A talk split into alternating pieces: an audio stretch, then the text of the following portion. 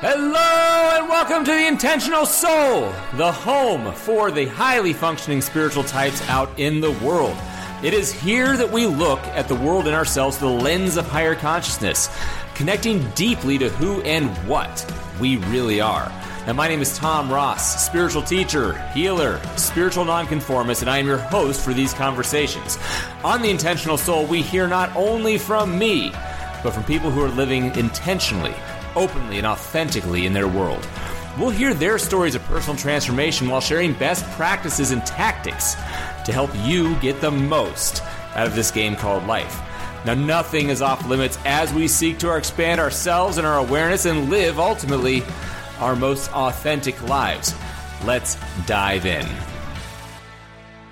All right, welcome, Miss Amanda Haro, life coach for moms, teaching women the tools to liberate themselves off the back burner through her company, Fuck It Mothering. uh, on, top of work, on top of working with clients, uh, Amanda also produces a podcast where moms get mind-blowing truth bombs, inspiration, and encouragement. She's a single mom to four girls, lives in sunny Wisconsin, and spends her free time reading, going on walks with her dog, Chewbacca, and laughing way too loud. Yes. My children tell me all the time, I laugh way too loud. There's nothing wrong with being boisterous. They're going to appreciate that at some point. Thank you. That's what I said. I'm like, you will not put me in a box. I, I, I love I love your dog's name, by the way, Chewbacca. Um, I do Thank a Chewbacca im- impression. Maybe we'll have to do it here before the end of the uh, the end of the show. Absolutely. So, Amanda, would you mind telling us a little uh, about yourself and your background? Sure. So I I'm a single mom. I was not always a single mom. I got married when I was twenty-one and had my first kiddo when I was twenty-two. And I found myself in a habit of just doing what I thought I was supposed to do. And I had a perfectly fine looking Instagram life, but I was really miserable. And I realized that all the choices that I had made in my life, I was making because I thought I was supposed to make them, but I never really asked myself if that's what I wanted. And so then I went on a journey of finding myself, because you tend to get lost in motherhood. And I am happier now than I've ever been. That's amazing. Uh, what was a little bit of, uh, of the, when you said you, you went on a journey to, you know, get where you get where you are now, tell us a little bit about that journey. What was that process like for you? It started with a question that my sister asked me. She said, I don't think I know what your favorite flower is. What's your favorite flower, sis? And I was totally, my mind was just totally blank. I had no idea. I had no idea what my favorite flower was. And it was just like, that moment was really like the slap in the face that I needed, of like how lost I had become in my marriage and in my role as a mom. I didn't know what my favorite flower was. I didn't know what my favorite music was. I didn't like know, I wasn't a person outside of being a wife and a mom. Like, Amanda didn't exist. I was just wife and mom. And so I wasn't able to get that out of my head. And so the first thing I did was I Googled flowers to figure out which was my favorite one. It's a peony. And then I made a promise to myself that I was going to start taking care of myself, but I didn't really know what that looked like. Okay. Um, and it, so it started with a, a thirty day challenge that I did with myself of doing my hair every day. I was like, no messy mom bun. We're going to shower every single day and just do ha- my hair somehow. I had very long hair at that time. So I, I used it as an opportunity to learn how to do a bunch of different like braids and um, just different things to do with my hair. And that in and of itself was such a challenge, because I had spent so many years putting myself on the back burner. Just doing that was like, oh my God, this is kind of overwhelming. And I just went from there, and it took me five years and there was definitely therapy involved, but I found myself, so to speak. But then I found myself at rock, hitting rock bottom again. And I was just sobbing to my therapist. And I was just like, it has to be me. Like, I am the common denominator in my own life. Like, it has to be something that I'm doing, some decision that I'm making, where I keep it just hitting rock bottom over and over again. And she meant it in a very like kind, compassionate way, but she said, I really don't think it's you. You've always made the best decisions you could, given the knowledge and tools that you had at the time. I think sometimes suffering just happens in a silo, but that left me feeling so like defeated because it meant that the answer was outside of me. Mm-hmm. Right. Like if, if all of this stuff is happening outside of my control, that means I'm just at the mercy of all of these circumstances. That just, it left me feeling like a victim uh, in my own life. And then I discovered this podcast called Unfuck Your Brain. That's awesome. By Kara Loewentheil. And she's a life coach. And it was exactly what I needed. I was like, oh my goodness, I knew it. I knew I was right. I was the common denominator in my life. My brain is the common denominator in my life. Like, so therapy had gotten me to the point of functioning and taking care of myself and like taking back the control of my life mostly, but life coaching was the next step that I needed. That's amazing. And I think it's important to, you know, just let everybody know, uh, it is, if you're ever in therapy and at the end of the process, your therapist, basically you arrive at, sometimes you're just a victim. Um, you probably need to have a shift in perspective.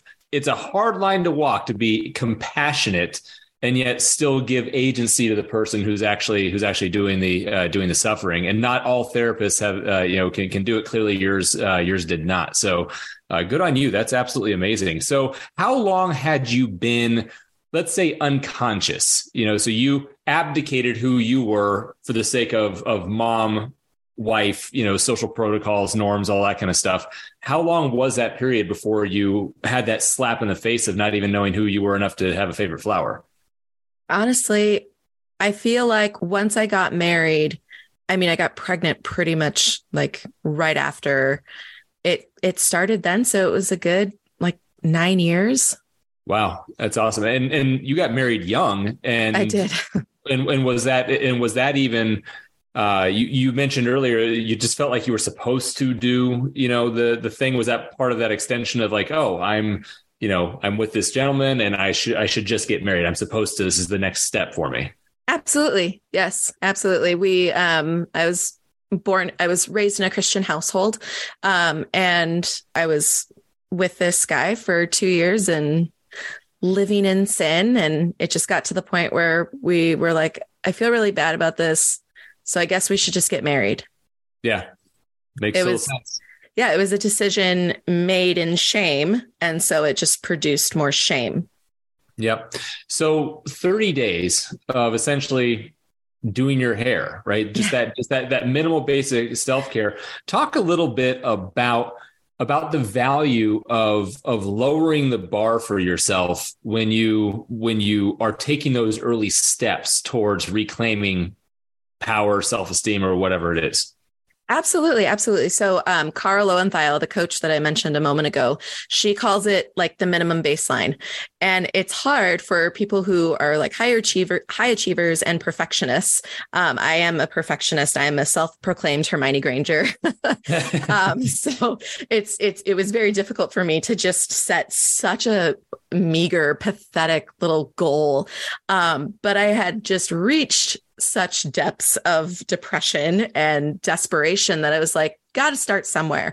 But she really breaks down like the brain mechanics of it. And it's, it's, it's so much more feasible if you set a minimum baseline goal, something that you know that you're going to achieve.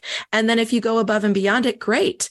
But if you set these huge goals straight out the gate of like, trying to do new things, your brain is wired to keep you safe.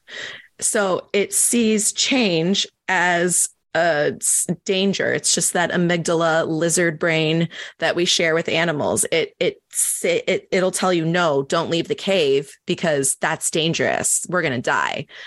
So you have to work just little steps.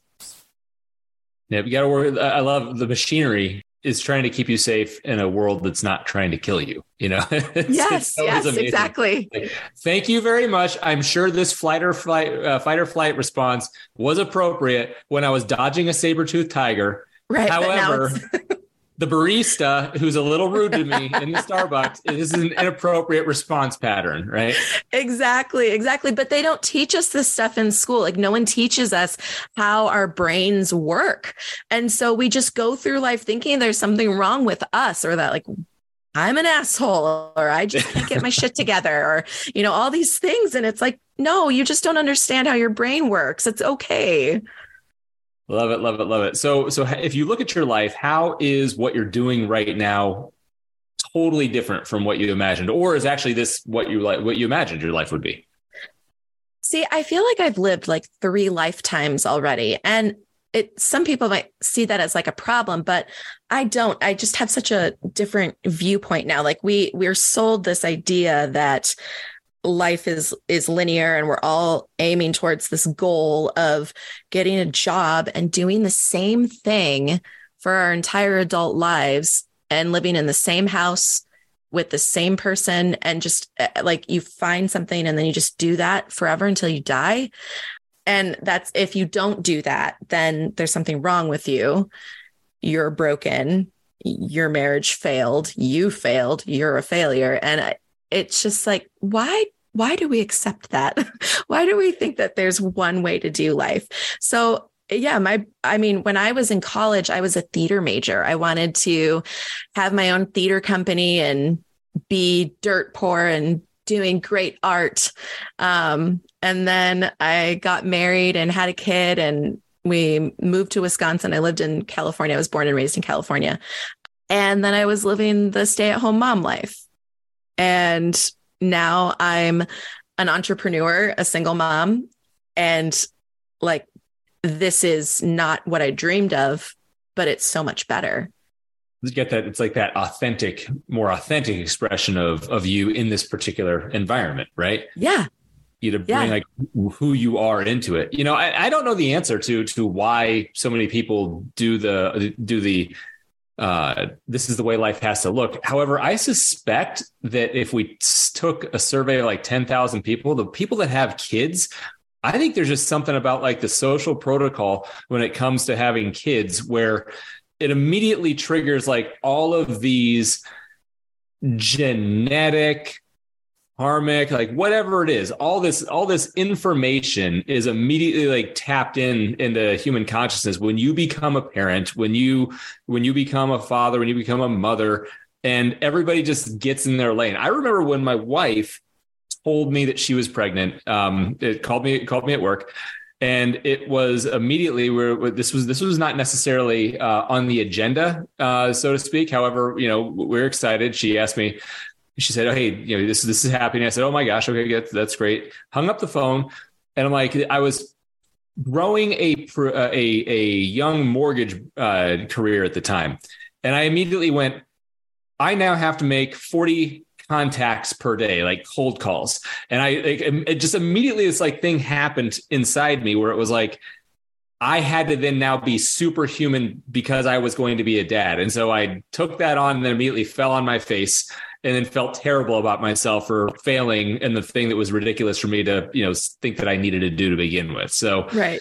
You know, and I suspect that there's a lot of it, like a lot of that on, on both sides of the equation. Like literally as a, as a young new mom, you abdicated everything about yourself and just threw yourself into the role of, of, of wife and, and mother. So when you see it out in the world and people come to you, like, how do you intercede early in the process for other people so they don't have to have a nine-year period where they wake up from?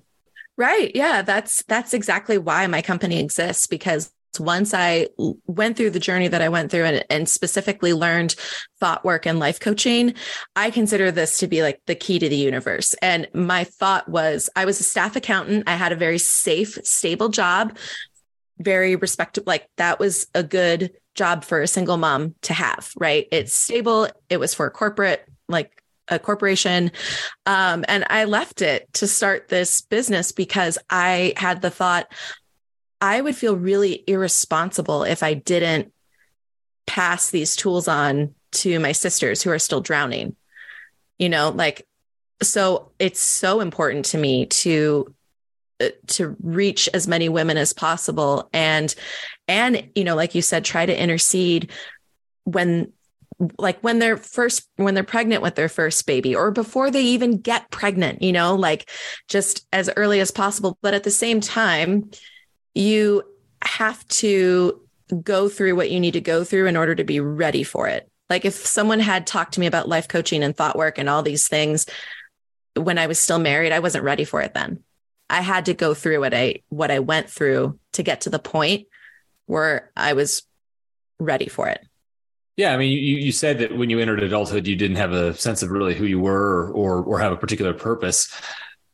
Is there more that you want to kind of like expound on that to kind of paint a, you know, paint a picture? Cause it's possible that somebody, you know, somebody listening to this is, is going to resonate with that particular, that particular point A, what their story is. Right. Yeah. I don't know. I mean, I entered adulthood actually knowing exactly who I thought I was. I thought I was going to be a theater rat um, for life, an artist. And then that just, it changed. Like, like you were saying with, you know, when you got the news that your wife was pregnant and like something like clicked in your brain of like, oh gosh, I got to become a real adult. it, it's the same thing. You know, it's just like, oh, this is real. Okay. So I had already been working as a bookkeeper for my Nana. Um, she had her own accounting business. Actually, she still has her own accounting business at eighty-five. Um, but she taught me bookkeeping and I was bored to tears. I was so bored. I was like, this is so boring. But it was money. It was stable. I was trying to make myself, you know, like it. And uh, my husband at the time, he is a trust fund baby. So um, his parents eventually got to the point where they were willing to just support us. And I had a really hard time being away from my kid. After I had my first kid, I wasn't planning on that. But I was just like, if I don't have to leave her and go to work, I really don't want to. Mm-hmm. So that's what we did. And I loved being a stay-at-home mom. And I really, I really am so glad that I had that opportunity. But I know that that was a huge part of my drowning as just a person, because that's literally all I did. And I tend to be a person who ties her worth to her productivity or her job. And that was my job. So I made my kids my everything, everything. And did you, but, did you make peace and take like the good stuff about how present you were able to be for them at that, during that period of their life, you know, while you, while you also just kind of like move past, accepted and move past like the, the unconscious component? Did you, did you keep, keep the good stuff as well? Absolutely. I would not trade that time with my kids for anything. It was so hard, but I absolutely love that I got that time with them. That's awesome. So you, you talked about, you know, your thoughts create our results. Uh, mm-hmm. How is that, how does that work for you in, in your world? How do you, have you used that in your transformation? Uh, and then how do you deploy that with your, with your clients? So there's a lot of different uh, concepts and tools and stuff in life coaching industry. Um, the main tool that I was taught and that I use is the model, which is Brooke Castillo's work. Um, and yeah, it's all your thoughts create your feelings, which inspire actions, which produce results. And it just, it just makes life so much clearer to see how I created whatever result that I find I'm finding myself in. We, I'm always saying, I'm always telling my clients, you can always see the thought in the result. So if you don't like your result, your thought is in there. So uh, I don't know. I can't think of a of a good example right now. But just like when I was when I was an accountant and I was like thinking about leaving my job and starting this business, just having the thought, because my brain, my lizard brain, amygdala brain wanted to freak out and be like, this is gonna, we're gonna die. We're all gonna end up in a van by the river and we're gonna die. All right. But just the thought of I can always make a new decision was like kind of what I what I clung on to, because just because you make one decision doesn't mean that that is going to determine the rest of your life. You can always just make a new decision. Love it. So your process have you been kind of a lone wolf in your in your development? Is this all, uh, other than finding your mentor, obviously, uh, is this all been a solo venture, or do you actually have a support group that you that you kind of mastermind with? And and what's what does that look like? I absolutely have a support group. Um, so I am in a program uh, for life coaches, and it's it's just everything that anybody would ever need. It's a private community. You can go and get coaching, because, you know, just because I'm a life coach doesn't mean that I don't have a human brain. You know, the whole point of a life coach is just to uh, show someone their brain and to offer them a different perspective. It's that whole, you can't see the forest for the trees. I still need help, like with my brain. Sometimes I'm caught up, like, I'm believing my brain stories. Someone please coach me. Yeah. And isn't it always fun, like how clearly other people can see it in you? And then I'll yeah. speak for I. Then I get to resist. No, I'm not, even though I literally just asked for the uh, the feedback. how, how dare you look right into my soul and tell me what's going on? After I asked you to. Exactly. I'm leaving. Where have you had to draw on, let's say, like courage to to take the leaps that you've taken to be where you are right now? Would you talk a little bit about like the courage and flexibility and, and how that shows showed up for you and how it shows up for your clients? Courage is such a big one. And it just, it looks so different in your mind when you're thinking of what it is going to look like for you to be courageous. You know, it looks kind of like, when you're just thinking about it, it looks kind of like Hercules, like, you know, all strong, but really like it, in reality, it's being scared to death and doing it anyways. And that's the hardest part. And that's the thing that I am having to talk to my clients to and having to walk them through, is just willing to be uncomfortable, because we'll do almost anything as humans just to avoid being uncomfortable. Just think of the conversations that you didn't start or the words you didn't say to someone, how long you've been in a relationship that you know is over, just just to avoid a single moment of feeling uncomfortable.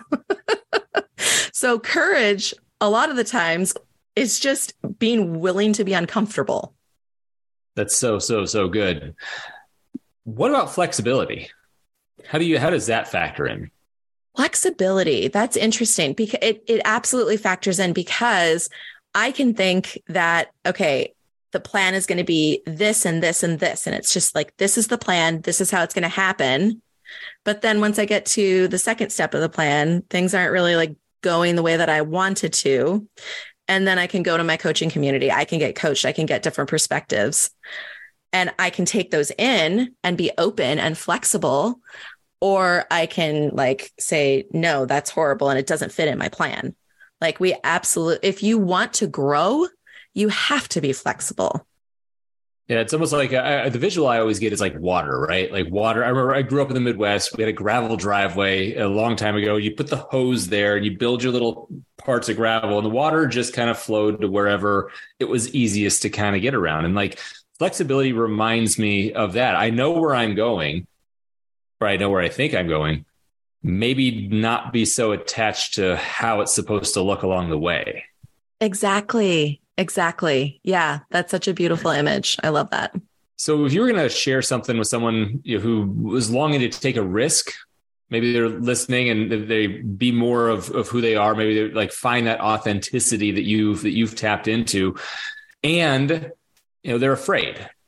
It's understandable to be, uh, to, to be afraid. Um, I don't know how long, how long a knowing afraidness put you in, it kept you in a spot. I can tell you it kept me in a spot for, you know, for probably four years or so, uh, more recently. Like, what would you tell somebody in that space? You have nothing to lose and everything to gain by taking a risk, and you're never stuck.